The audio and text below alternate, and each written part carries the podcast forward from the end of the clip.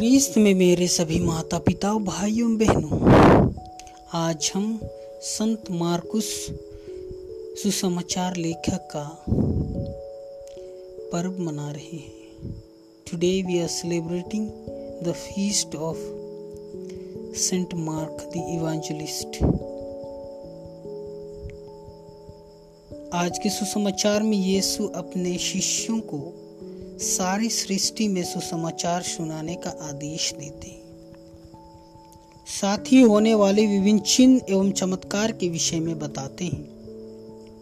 जो व्यक्ति अपने आप को पूर्ण रूप से प्रभु को अर्पित करता है, उन्हें सुसमाचार प्रचार के लिए विशेष वरदान प्राप्त होता है।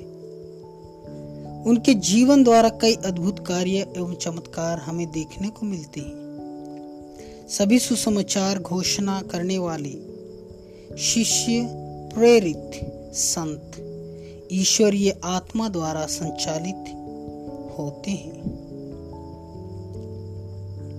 विभिन्न बुद्धिजीवियों के अनुसार संत मार्कुस रचित सुसमाचार सबसे प्रथम लिखे जाने वाले सुसमाचार हैं।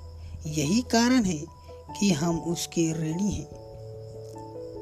और हमें उनके प्रति उद्गार, धन्यवाद शब्द प्रकट करने की आवश्यकता है। उनका नाम योहन था और उनका गोत्र मार्कुस था, जिसका ज़िक्र हम प्रेरित चरित अध्याय बारह, पद संख्या बारह और पच्चीस और अध्याय पंद्रह, पद संख्या सैतीस में इसका ज़िक्र पाते हैं। हम सभी जानते हैं कि संत मार्कुस चार सुसमाचार लेखकों में से एक हैं, जिन्होंने सुसमाचार को शुभ सूचना एवं समाचार जैसे शब्दों का प्रयोग कर हम सबों के बीच में रखा है। और जिसका ज़िक्र हम प्रेरित चरित्र में हम पाते हैं, जब पेतरुस चमत्कारिक ढंग से बंदीगृह से निकल कर आए और उन्होंने मरियम, मार्कुस कहलाने वाले योहन के घर गए, जहाँ यरूशलेम समुदाय के अनेक सदस्य मिलकर प्रार्थना कर रहे थे।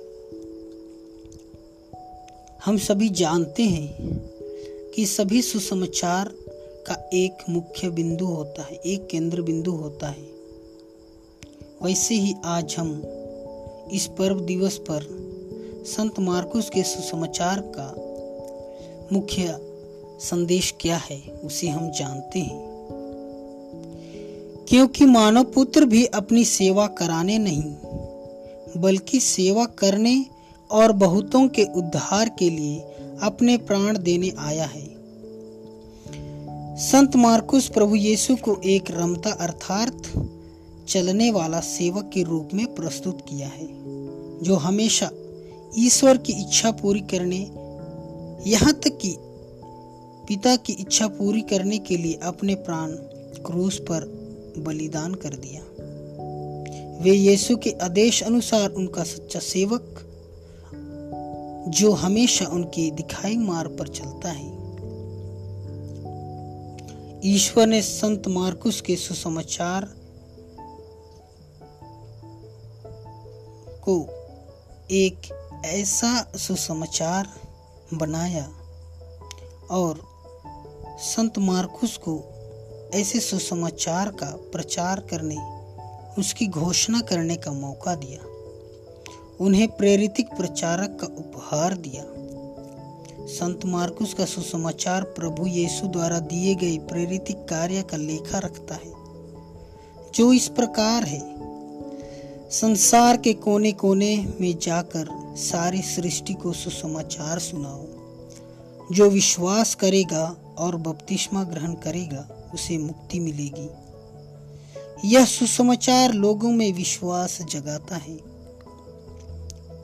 और प्रभु यीशु को बहुत करीब से अनुसरण का, अनुसरण करने का संदेश देता है।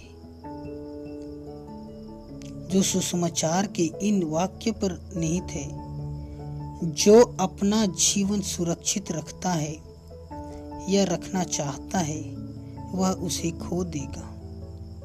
और जो मेरे तथा सुसमाचार के कारण जीवन खो देता है वह उसे सुरक्षित रखेगा। आइए प्यारे भाइयों बहनों, आज हम इस पर्व दिवस पर उसके बताए मार्ग पर चलें, जो हमारा सच्चा मसीह है और सच्चा उद्धार करता तो आइए हम प्रभु यीशु में हम बने रहें और उसके बताए हुए सभी आदेशों का पालन करते हुए, सुसमाचार में पूर्ण विश्वास करते हुए प्रभु यीशु में एक हो जाएँ। आमीन।